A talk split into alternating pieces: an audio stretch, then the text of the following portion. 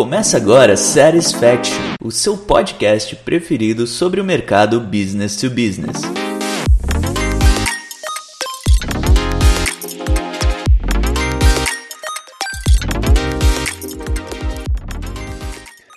Olá, bem-vindos ao Satisfaction, onde falar sobre o universo B2B nunca foi tão agradável. Esse é um podcast aqui, um oferecimento da Movidesk, para a gente trocar alguma ideia sobre o universo B2B, para falar sobre experiência ao cliente, falar de services, falar de success, falar um pouquinho sobre todo esse universo aí que permeia o relacionamento ao cliente. E hoje é o nosso episódio número 3, como transformar a sua área de CS em uma máquina de upsell. Vocês já me conhecem, eu sou Carlos Cassiano, sou diretor aqui de operações na Movidesk e hoje tenho dois convidados muito especiais. Primeiro, Rodrigo Andrade. Tudo bom, Rodrigo? Oi, Cassiano, tudo bem? Tudo certo também. A gente tem também a Juliana Sestaro. Tudo bom, Juliana? Oi, Cassiano, tudo bem? Tudo bom, tudo bom. Obrigado pela presença de vocês. Vou fazer uma mini introdução. A Juliana, ela é gerente do time de sucesso lá da Rock Content. Ela é formada em relações públicas, tem mais de 15 anos de experiência com marketing e atua aí há mais ou menos uns 3 anos com o sucesso do cliente, atuando com clientes de diversos segmentos e portes. E o Rodrigo, ele é formado em TI, tem 6 anos com relacionamento ao cliente de experiência e hoje é uma das figuras aqui da Movidesk responsáveis pelos nossos times de Customer Success também. Nessa área de sucesso do cliente, ele já está com a gente há mais ou menos uns 3 anos.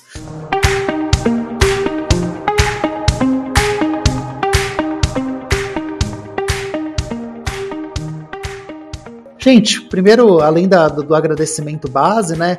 Eu acho que esse tema é um tema muito legal, um tema muito rico, né? Que é como transformar a sua área de CS em uma máquina de upsell.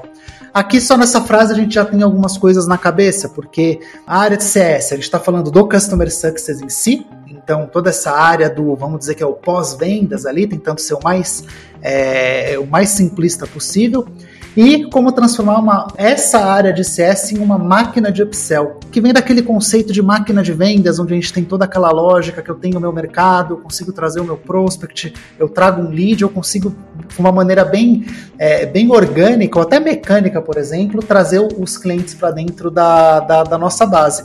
Quando a gente fala de máquina de vendas, isso é bem comum para quem trabalha no mundo de SaaS B2B, é, para quem está entrando, está começando a entender isso, já deve ter ouvido falar de Aaron Ross, máquina de vendas, assim por diante.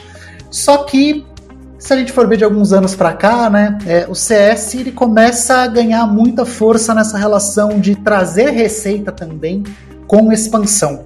Eu queria começar com você, Juliana. Como é que você enxerga essa relação da área de Customer Success, primeiro como papel e depois como essa ideia aí de trazer essa é, também ser uma máquina de trazer receita para a empresa. CS é uma das áreas que é uma das mais importantes dentro da, de empresas SaaS, porque a gente é responsável por manter toda a receita SaaS, por manter toda essa retenção.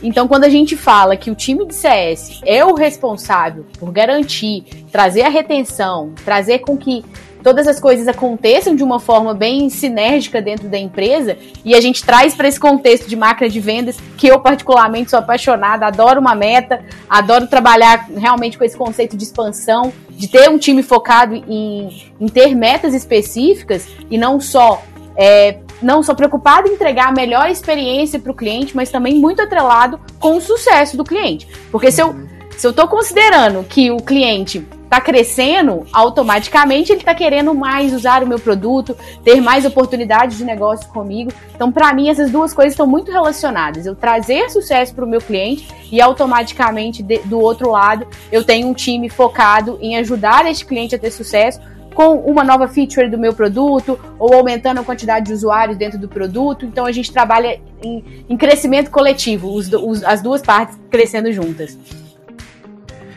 Eu acho que é importantíssimo, né? É, é, eu vejo, Cassiano, as empresas atuando muito forte agora, né? Não só na retenção, mas na expansão mesmo de receita. E eu vou muito na linha do que a Juliana trouxe, né? Eu acho que é, é tá muito relacionado à satisfação do cliente, ao, ao sucesso dele. Então, acho que a jornada dele é essencial, né? não apenas para aumentar a venda né, do que a gente está falando, mas também para fidelizar mais o cliente e, e é, é, consequência, né? Eu acho que é algo muito natural. O cliente crescendo, é, a empresa dele crescendo, a gente cresce junto, né? Então é, é, vem de forma natural esse upsell. Legal. Vocês dois comentaram a relação do sucesso do cliente. É uma pergunta geralmente polêmica, né? É, o que, que é sucesso para o meu cliente? Então, vou tentar fazer uma um paralelo aqui. A gente está é, tá oferecendo algo, o cliente ele adquire né, o nosso, nosso software B2B aqui, é um pouco da nossa realidade de mercado aqui, né, que a gente está falando de SaaS B2B, mas a gente pode tentar ampliar esse escopo para um mercado maior, mas o cliente ele adquire algo porque ele enxergou algum valor é, como que vocês enxergam essa relação de sucesso? É a gente continuar entregando esse valor e tentar ampliar? É, ou é só a manutenção desse valor já é o suficiente? Como é que são as técnicas aí que vocês usam no dia a dia de vocês para tentar ampliar essa percepção de valor dos clientes. Bacana. Cassiano, eu acho interessante que essa pergunta de valor é uma coisa que desde o trabalho de vendas ela vem, né, principalmente em vendas consultivas como a nossa em SaaS, é, é uma pergunta que vem já nos, formula nos formulários de, de entrada de novo cliente e constantemente meu time é incentivado a sempre voltar nessa pergunta de valor. O que, que é valor para você? O que, que eu, enquanto Rock Content, preciso fazer para ser o seu parceiro de negócios mais estratégico, mais importante? Porque isso vai mudando, né? No passar do tempo, isso uhum. vai sempre mudando. É, e isso está ligado diretamente com esse sucesso. Se eu sei o que o cliente espera de mim, eu consigo trabalhar para entregar. Então, tem clientes, por exemplo, que esperam leads, que esperam leads qualificados. Tem cliente que espera é, eu ajudá-lo a fechar a venda. Tem cliente que espera que eu ajude ele a organizar o processo dele de, de vendas. Então, tem muitas variáveis e com isso a gente vai acompanhando a maturidade do cliente. Né? Então, esse cliente ele já está numa etapa em que ele precisa de um outro tipo de material, de um outro tipo de recurso que o meu software entrega. Então, agora está na hora da gente ter essa conversa de crescimento, de parceria, de eu ajudar ele a crescer num novo patamar. Então, é, eu, eu, eu atrelo o upsell, né? Máquina de, de upsell eu atrelo muito a relacionamento e a essa construção de parceria, onde eu sei o que é importante para o cliente, porque se eu vender alguma coisa para ele que não faz sentido, daqui a pouco a minha retenção que vai, vai sofrer, porque aí eu posso ter um downsell ou um cancelamento. Então essa relação de parceria, de entender o objetivo do cliente, está muito atrelado à expansão. Legal, bem legal essa visão, Juliana. Eu vou tentar estender a pergunta para o Rodrigo aqui, tentando conectar um pouco a métricas, né? Quando a gente fala de máquina de vendas, é, e principalmente essa máquina de vendas mais clássica, né? A gente está olhando muito para métrica, para gestão de funil, aí vai ter o meu MQL, vai ter o meu SQL, que às vezes é um pouco de grego, assim, para quem não está muito no, é, no meio, mas é o que dita a regra, né? O quanto está entrando, o quanto que eu perco por cada etapa, o quanto eu estou convertendo, é MQL, é SAL, é um prospect, é um lead qualificado ou não, é uma venda. É, e aí, Rodrigo, queria que você falasse um pouquinho assim, que, que, quais são as métricas que a gente acaba usando é, para o time de CS que podem ajudar a formar essa, essa máquina de vendas. E aí depois eu queria estender para Juliana também e tentar pincelar um pouco essa questão de métricas. Legal. É, bom, eu, eu acho que a principal métrica né, que a gente tem que tem que estar sempre atento é essa satisfação do cliente. Então é o CSAT, né? Eu acho que ele está muito atrelado, um, um, cliente satisfeito, a chance de ele expandir, né? A chance de ele indicar é, ou de ele fazer um cross-sell, adquirir outros produtos é, é, é muito maior. Uh, bom, trazendo um pouquinho mais para churn, né? Eu acho que o, o, o, net churn, tá? Net revenue churn, então é uma métrica aí que a gente deixa bem clara na Movidesk, né? Então uh, calcula o downsell, churn e junto com o upsell. Então, a métrica que dá, traz um, um resultado bem bacana ali para o time, uma visibilidade, né, da onde a gente está, o, o que, que a gente está alcançando e aonde a gente quer chegar.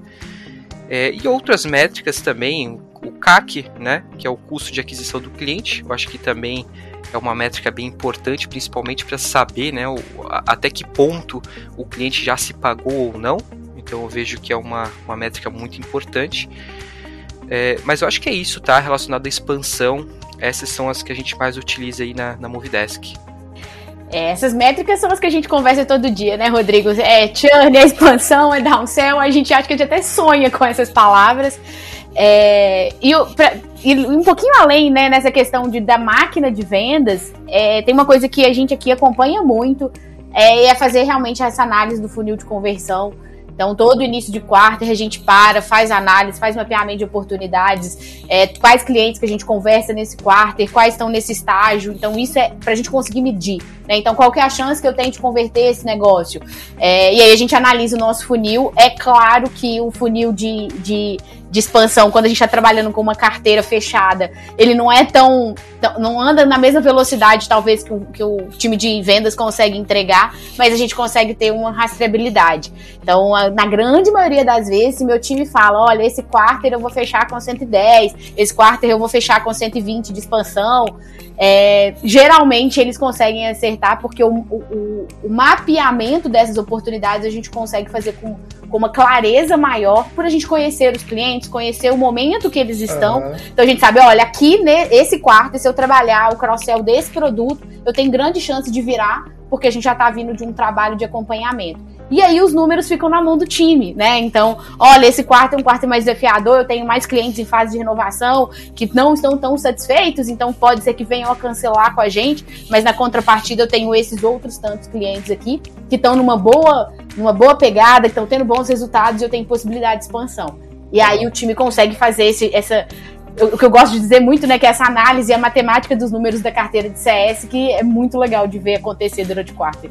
Bacana. Gosto legal dessa, dessa conexão que você faz, Juliana, da, é, de, de, atrelar o, o, momento do cliente a alguma métrica, né? Então eu estou medindo ali de alguma maneira o valor do cliente e aí eu sei o momento de fazer um upsell, fazer um cross-sell.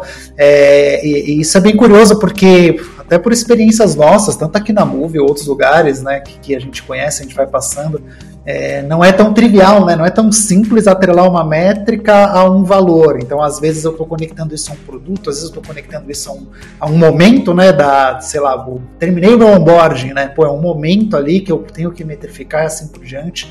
É, mas muito, é, muito rica essa visão que você traz, é, porque ela pauta muitas coisas que a gente leva para frente, né? E, e, eu gosto sempre de conectar. É, esse não é o primeiro episódio que a gente acaba falando um pouquinho disso, mas acho que é legal a gente trazer um pouquinho dessa discussão para aprofundar um pouco mais. É, o, geralmente, a turma que entra, a gente está aqui no mundo de tecnologia, né? Pô, o Rodrigo aí, 6, 9 anos, a Juliana, 15 anos no setor de tecnologia como um todo. É, Geralmente o time de, de suporte, o time de customer success, ele acaba sendo um pouco de porta de entrada para uma galera mais jovem que está entrando no mercado de trabalho, eles acabam entrando no time de suporte, é, o time de success, assim por diante. E, e, e geralmente toda essa, essa lógica, essa máquina, essa métrica é muito novidade para essa turma. Quais são os segredos aí que a gente que vocês usam no dia a dia? Como é que vocês escolhem uma pessoa para o time? Qual é a característica que essa pessoa tem que ter? Como é que é o treinamento delas no, no dia a dia? Queria ouvir um pouquinho para elas poderem sentar e fazer essa máquina, vamos dizer assim, funcionar. Vamos lá, vou falar então primeiro. é, aqui do nosso lado, é, a gente sabe esse perfil né, do pessoal de tecnologia, de ter muita gente nova e tudo mais, mas eu vou ser super sincera, eu gosto de. Eu brinco que eu gosto de de pessoas do meu time que tem conta para pagar, que tem fralda para comprar e leite para comprar. Uhum. Porque faz muita diferença, né, esse perfil de, de ter essa, essa maturidade, de saber lidar com os clientes, com, que não é fácil, a gente sabe que no dia a dia, a rotina, é, são, no, no, mundo não é perfeito, né, a gente não uhum. consegue entregar 100% dos nossos, é, do nosso produto do jeito que o cliente gostaria, então é, é muita pressão, é, é muito, eles são muito cobrados pro resultado, principalmente porque a, a empresa está olhando para um todo para retenção, né? Então eu gosto muito desse perfil que, que já tem a bagagem, independente de qual área que veio, mas que já tem uma bagagem de vida mesmo. Uhum. É, e a gente coloca é, o, o nosso treinamento é muito baseado nesse perfil é, consultivo, né, com muitas skills de venda, sim, de, de aprender a fazer fechamento de portas, todas essas skills fazem parte do nosso treinamento, né, mas a parte de entender do nosso produto, de entender do cliente, a parte relacionamental, ela também é extremamente importante. Então, é, a gente brinca que o nosso CS aqui é um CS que sabe um pouquinho de tudo para ele conseguir entregar mesmo o, o melhor para o nosso cliente e porque ele precisa de entender, eu tenho que vender na hora certa, porque se eu vender na hora errada, eu posso estar realmente não só atrapalhando a experiência do cliente, como também atrapalhando as minhas métricas, atrapalhando todo o meu todo todo o meu resultado aqui dentro como carteira de CS. Então eu, eu tento sempre mesclar um pouquinho um pouquinho de tudo. De pessoas que tenham esse perfil de vendas, mas que também têm um bom perfil relacionamental é, e que entendam da parte técnica dos nossos produtos. Legal. E você, Rodrigo, como que você enxerga aí o, o formar um time, as características de um time? Legal. Bom, aqui na Move o nosso time é bem diversificado, né? Então tem pessoas aí de todas as áreas é, se juntando. Acho que tem alguns, algumas competências assim que, que são fundamentais, né? Como a Juliana trouxe, é, poder de negociação, né? Então ter essa, essa skill é bem importante. Uh, eu acho que o, o principal ponto, né? É, que eu traria até um, como conhecimento é a pessoa ser aprendiz tá? Então ela queria aprender, porque nesse, nesse mundo startup as coisas mudam muito, né? Então dificilmente nós vamos achar uma pessoa que, que saiba de todas as métricas que eu comentei antes, né? Uma pessoa que saiba tudo isso que a gente fala que CS faz. Então acho que o principal ponto é, é ser aprendiz né, nessa área. E, e depois, enfim, tem várias comportamentais aí também que, que a gente poderia encaixar mas eu vejo que saber negociar, né, ter esse relacionamento com o cliente, uma, uma comunicação clara e ser aprendiz, a gente já é um bom início.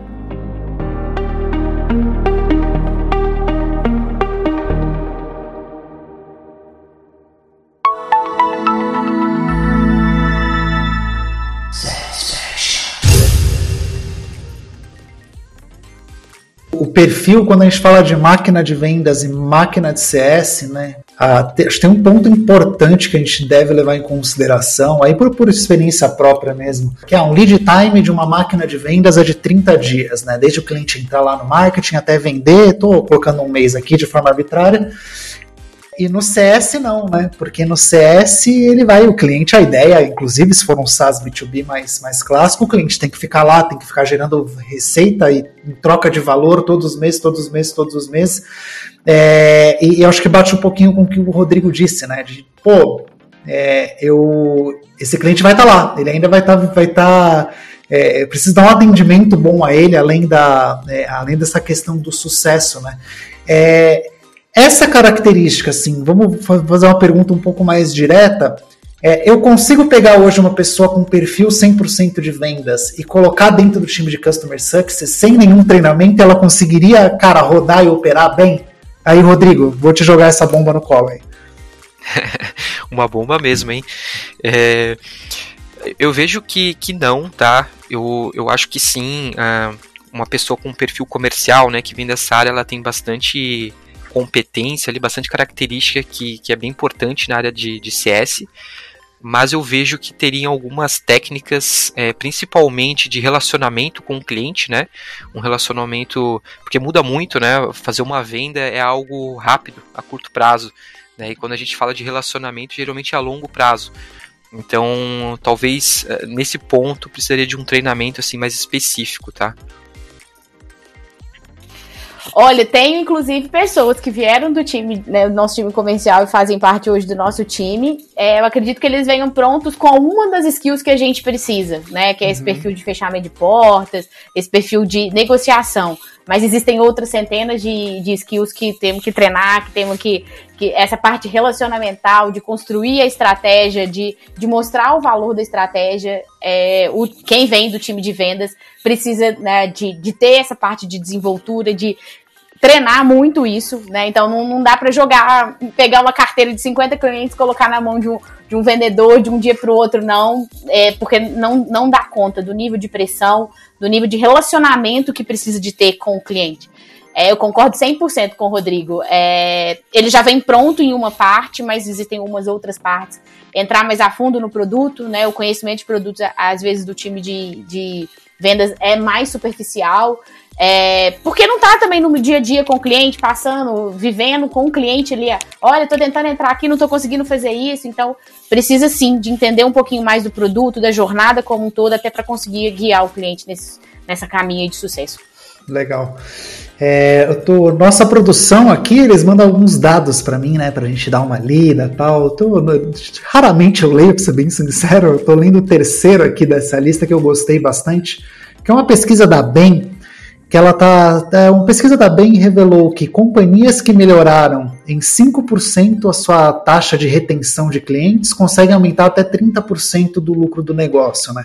E isso me, além dessa, esse trecho aqui, ele me remeteu é, lá nos primórdios de SaaS B2B aqui no Brasil, que a gente, cara, pensava muito em ah, vamos construir essa máquina de vendas, vamos colocar cliente para dentro. E muitas empresas, na época, assim, tô falando de mais de uma década atrás, Cara, pouco se falava de churn, pouco se falava, porque estava tudo muito começando, era tudo muito recente, né?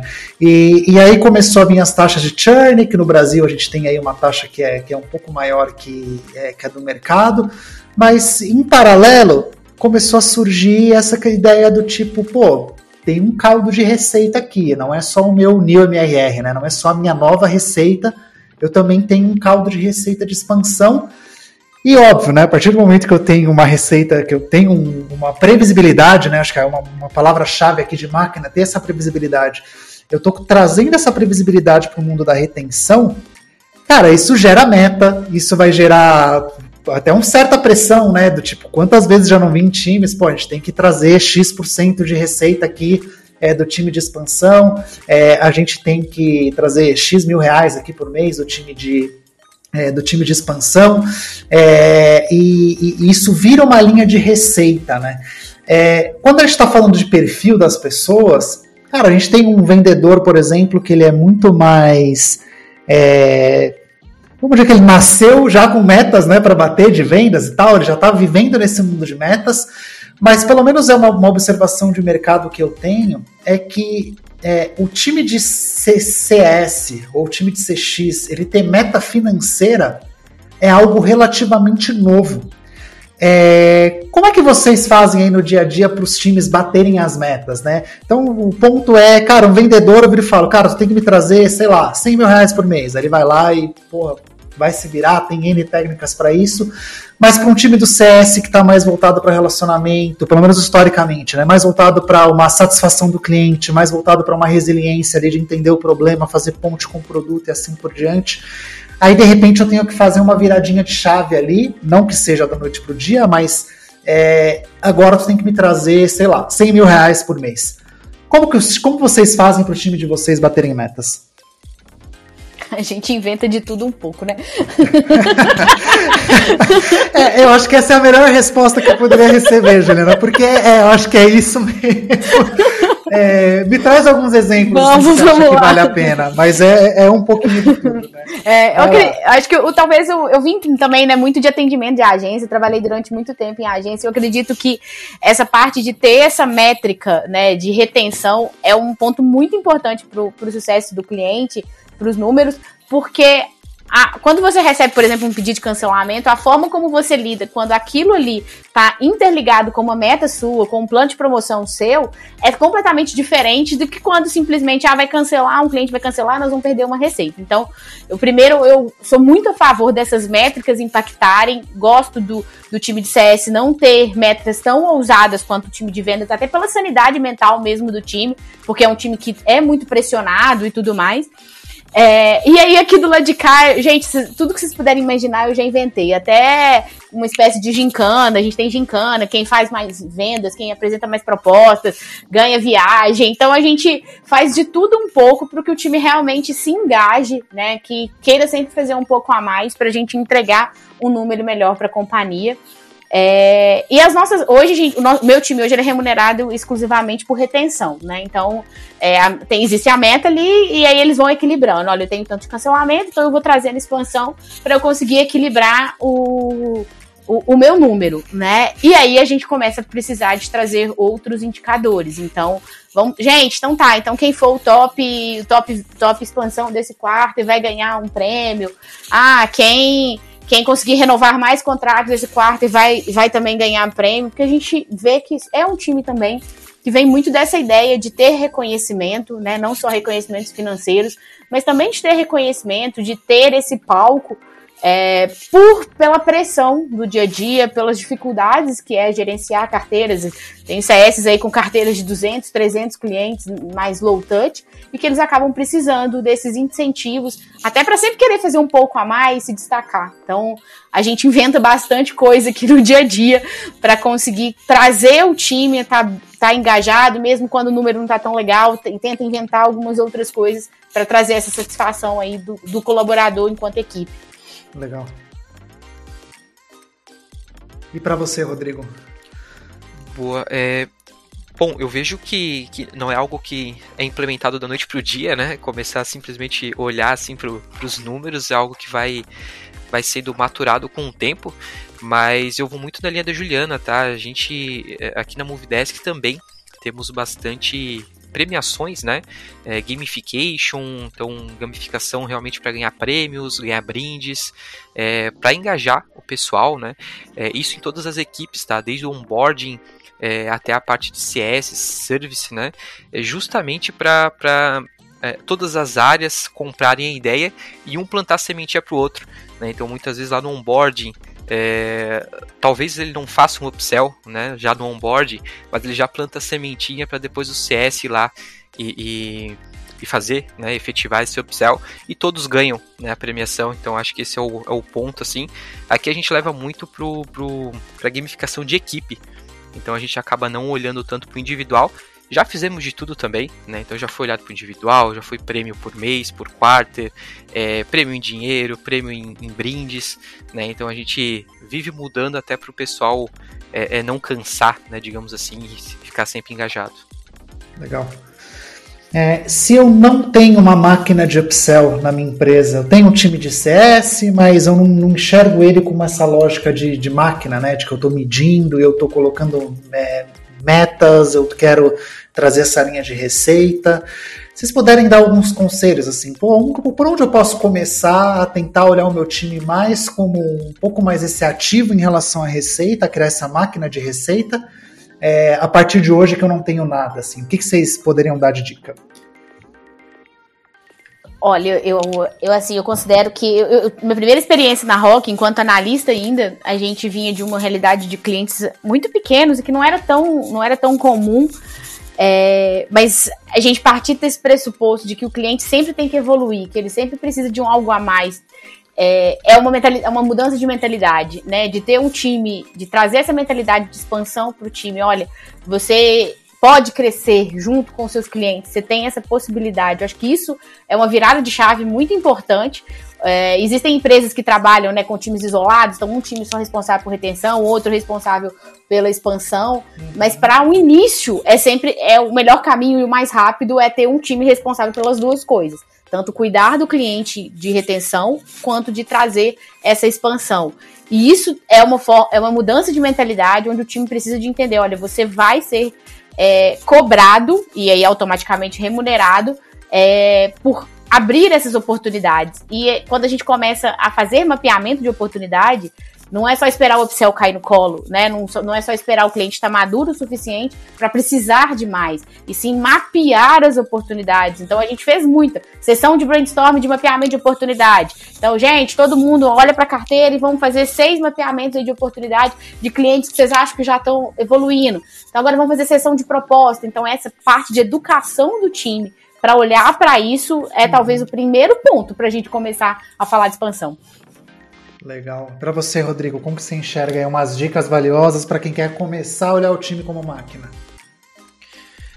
Olha, é, eu vou muito na linha da Juliana, tá? Eu acredito que a educação do time, né, o treinamento ali da equipe seja o, o primeiro passo é, e, e também deixar essas métricas visíveis para o time, né?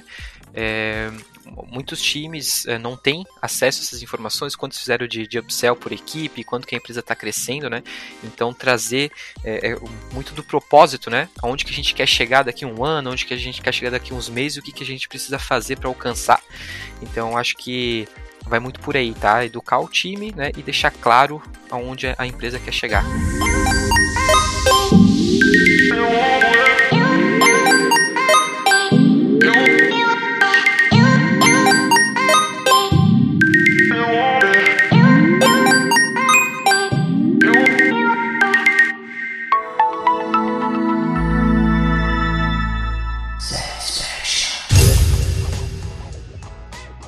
E a gente vai para o nosso próximo bloco.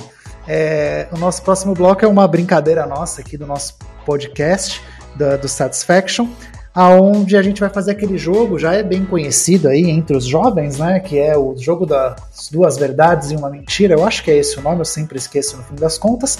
Mas tudo bem. A ideia é o seguinte: é vocês trazerem aqui três fatos é, da, é, da, da, experiência de vocês, né, baseado nessa ideia de máquina de vendas, baseado nessa lógica de Excel, e contar esses fatos, mas transformar, né? Então, caso sejam três verdadeiros, deixa um deles como mentiroso, é, ou se foi duas coisas, tenta dar uma mudadinha ali para mostrar dois verdadeiros e um mentiroso, e a gente tenta descobrir é, qual dos dois ele funciona. Eu, como sou anfitrião, não participo, então vocês são os responsáveis aqui por trazer é, as frases. E aí, Rodrigo, você faz as suas, eu e a Juliana a gente tenta descobrir, depois a Juliana fala, a gente tenta descobrir aqui. E óbvio, né? Se conseguirem trazer alguma experiência aí da vida de vocês real para a gente tentar aprofundar, tentar entrar um pouquinho mais é, é, no detalhe do tema, podem ficar à vontade também. Então, vou, tenho, tenho uma moeda aqui, eu vou tirar uma moeda. Cara, Juliana, você vai começar hoje. Vamos lá então. Primeiras, vamos. É, cliente cancelou comigo dois dias depois de dar um NPS 10. É, eu nunca fiz upsell em cliente risco, estava muito insatisfeito. É, e eu nunca fui boa em vendas, mas acabei virando rainha do upsell. Uau! A, a primeira, é, eu acho que ela é muito verdade. A segunda, eu acho que é a mentirosa. E a terceira, ela é. Eu já vi acontecer também, então eu tô achando que ela é verdade. E você, Rodrigo, o que você acha? A primeira eu, eu também, eu acredito que é verdade, é bem comum, né? é, eu tô na dúvida na segunda e na terceira, mas eu acho que é a segunda também, tá? E aí, Juliana, acertamos? Ah, nem enganei vocês, sacanagem.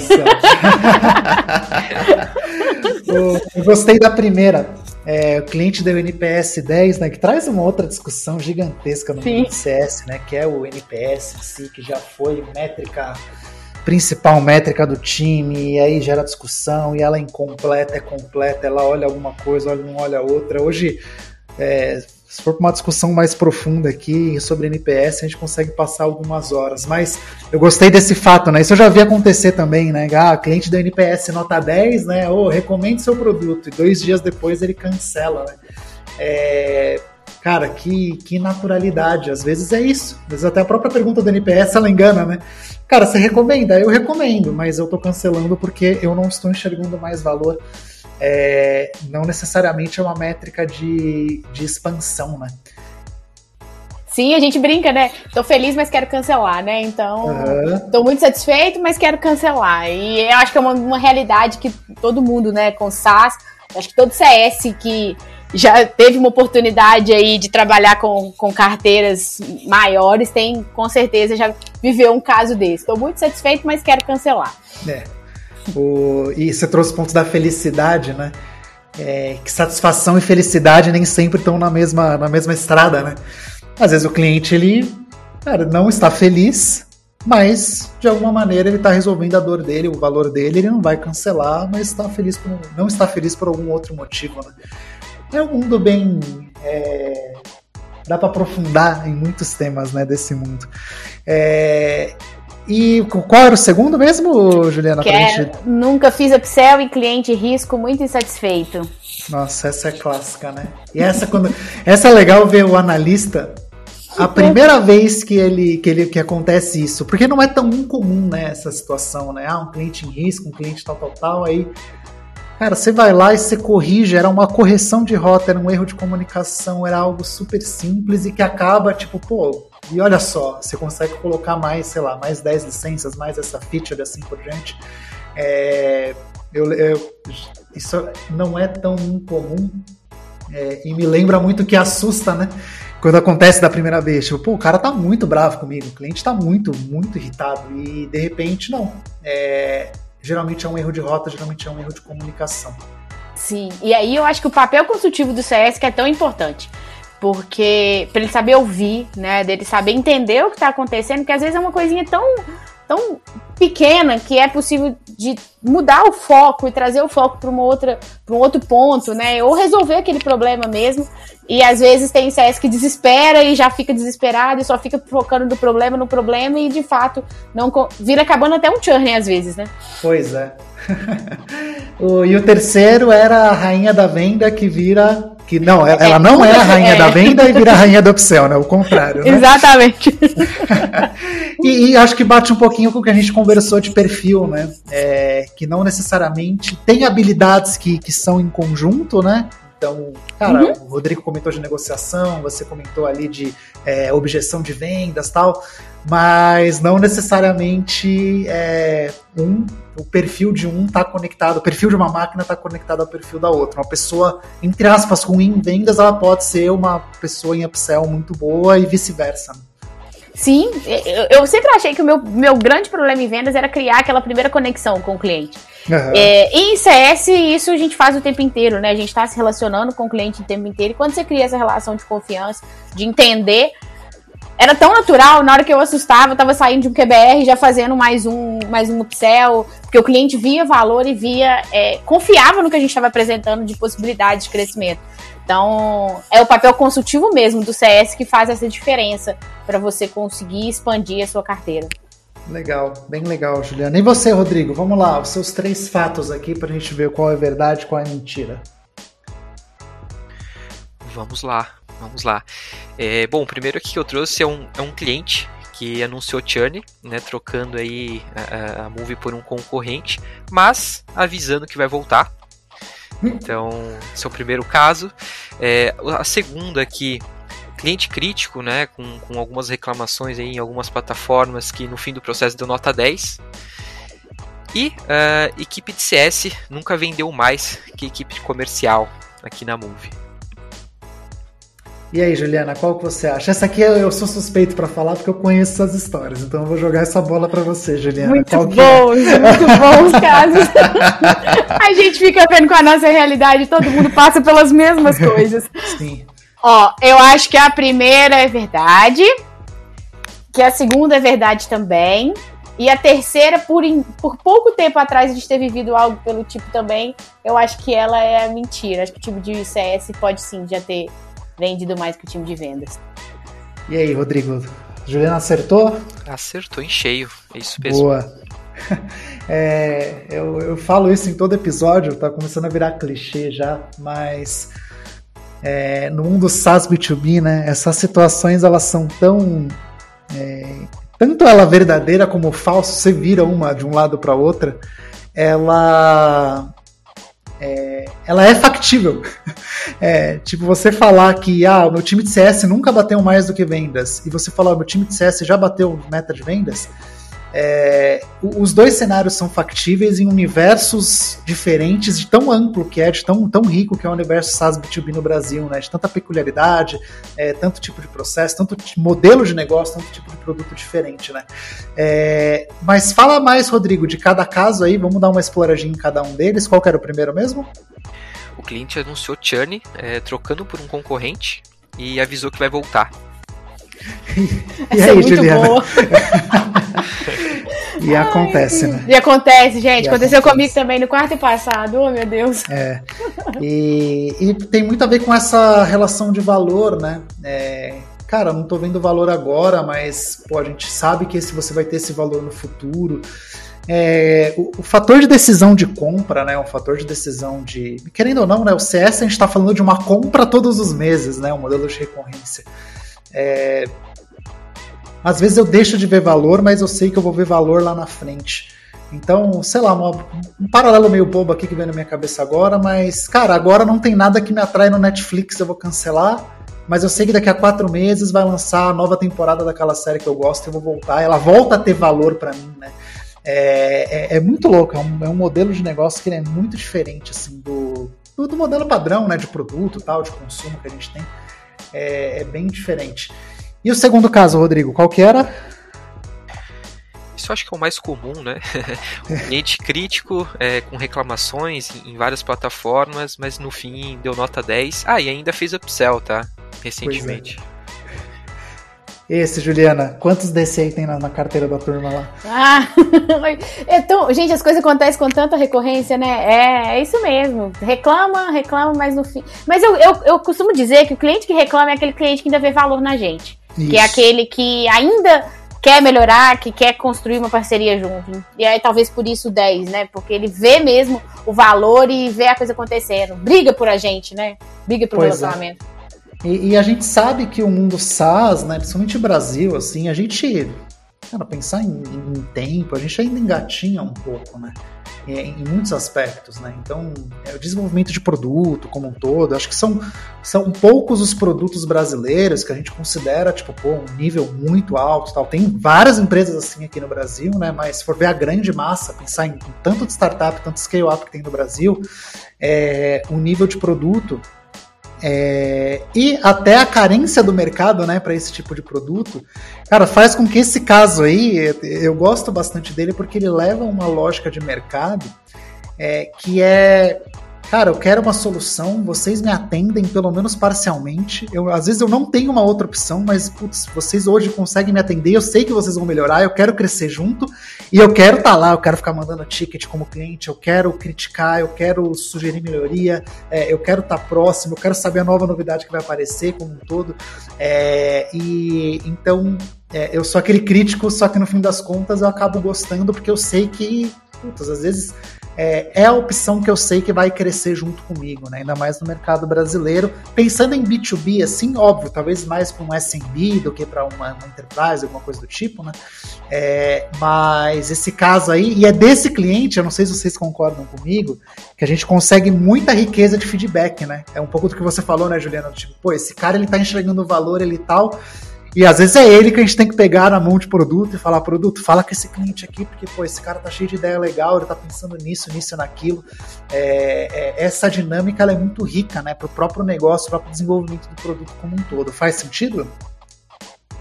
Faz todo sentido. Esses são os que geralmente trazem os feedbacks mais valiosos, porque eles querem fazer a coisa acontecer, né? Querem mudar. Então, esses clientes valem a pena ser ouvidos e geralmente são os que o produto mais conhece, né? Que estão mais próximos ali do time de produto. Perfeito. E, e, a terceira, Rodrigo, era relacionado a pô, essa discrepância né, entre o time de vendas e o time de, de CS, o quanto de receita cada um está trazendo. Né? É, e, e, gente, vamos parar para pensar, é, até nos dados assim que a, gente, que a gente olha em relação à retenção. Né?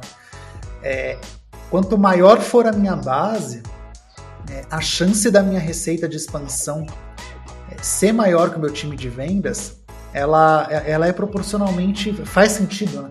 É, quanto maior for a minha base, é lógico, quanto mais MRR, quanto mais clientes tem da minha base, a chance é, desse valor ser maior lá no médio e longo prazo do que o time de entrada é, é inclusive é um sonho né, do SaaS B2B, assim, a gente querer ter isso como um todo. Óbvio, né, a gente quer crescer o mercado, quer crescer o mercado como um todo, mas se o mercado ele é finito, a gente tem um limite de mercado com o produto que a gente tem hoje, cara, ficar trabalhando essa base como um todo, trabalha, trabalha, trabalha, trabalha, é, naturalmente, vamos dizer no, no caso utópico, quando eu já consegui trazer todo o mercado para dentro da minha plataforma, é, se eu não estou inovando, meu, meu new MRR está caindo, meu, minha nova receita está caindo, e a minha base é o que está suportando ali a, é, o crescimento da empresa. É, é, super comum. Às vezes pode acontecer do time de vendas estar indo mal, o time de CS está indo muito bem, ou vice-versa, né? O time de vendas está indo muito bem, o time de CS está indo muito mal, por N motivos. É, mas no longo prazo o modelo de negócio ele favorece a base ativa, né? Eu acho que é essa que é a riqueza do SaaS B2B, assim, e é assim que a gente começa a reinjetar dinheiro para tentar aumentar o tamanho de, é, é, de proporção de mercado. Uau, acho que eu falei muito. É, Juliana, queria agradecer de coração a sua, a sua participação. É muito rica essa conversa. Obrigado por participar desse projeto nosso aqui da Move. É, queria te dar aqui dois, três minutinhos se quiser mandar um abraço para alguém, quiser agradecer algum, alguma, algum time aí de vocês, fica 100% à vontade. Juliana Cestaro da Rock. Muito bom, obrigada Move por esse convite, foi um prazer estar aqui com vocês. Acho que a gente constrói uma parceria, tenho vocês como exemplo para muita coisa. É, e, claro, né, deixar aqui o agradecimento pro, pro meu time, que é quem me ensina todo dia a ser pessoa. A gente a ser um time melhor, porque enquanto time a gente cresce, a gente aprende. Não é fácil ser. O time de CS não, não é um trabalho fácil, envolve muito, muito sentimento, né? Porque é pedir de churn é uma montanha russa e a gente tá junto, a gente tá fazendo um trabalho, a gente aprendendo juntos e, e é muito legal esses momentos como esse aqui agora, pra gente ter certeza, compartilhando com outras pessoas como que a gente tá no caminho certo, fazendo, tendo boas práticas como exemplo, então isso é muito legal. Então, dedico aí ao time, porque é eles que fazem isso aí acontecer com a gente. Legal. Você, Rodrigo, obrigado também. A gente acaba se, se, se encontrando nos corredores aí da, do Slack, né? Mas queria agradecer a participação. Acho que é bem rico você trazer um pouco do lado da Move aqui do time de CS. E aí, uns dois minutinhos aí, se quiser mandar um alô, fica à vontade também. Ah, legal. Agradeço muito pelo convite, tá? Fiquei muito feliz aí quando soube que eu iria participar. É, espero que eu possa ter contribuído em alguma coisa nesse super bate-papo aí que, que rolou. É, e também deixo aqui meu agradecimento pro time, tá? É, juntos somos mais fortes, né? E eles estão aí no dia a dia lidando com clientes, ajudando a evoluir, né? Tornando essa, essa máquina de vendas aí que a gente tanto falou. Então, muito obrigado a, a todos aí da Move também. Legal. Obrigado, Rodrigo. Obrigado, Juliana, mais uma vez. E, gente, esse foi mais um episódio do Satisfaction, onde falar sobre o universo B2B nunca foi tão agradável. Eu sou o seu anfitrião aqui pela terceira vez. É, e eu queria deixar uma dica também para você que quer conhecer mais conteúdo sobre SaaS B2B, você trabalha com, com SaaS B2B, quer conhecer, quer começar a trabalhar. O nosso Instagram da Movidesk, o arroba Movidesk Underline, ele tem bastante informação sobre esse universo, o mundo de Customer Experience, o mundo de SaaS, então fica 100% à vontade para acompanhar o nosso conteúdo lá. E também você vai ter novidades do nosso podcast, espero que se você está até aqui no fim, você gostou bastante, então você vai gostar do nosso Instagram também.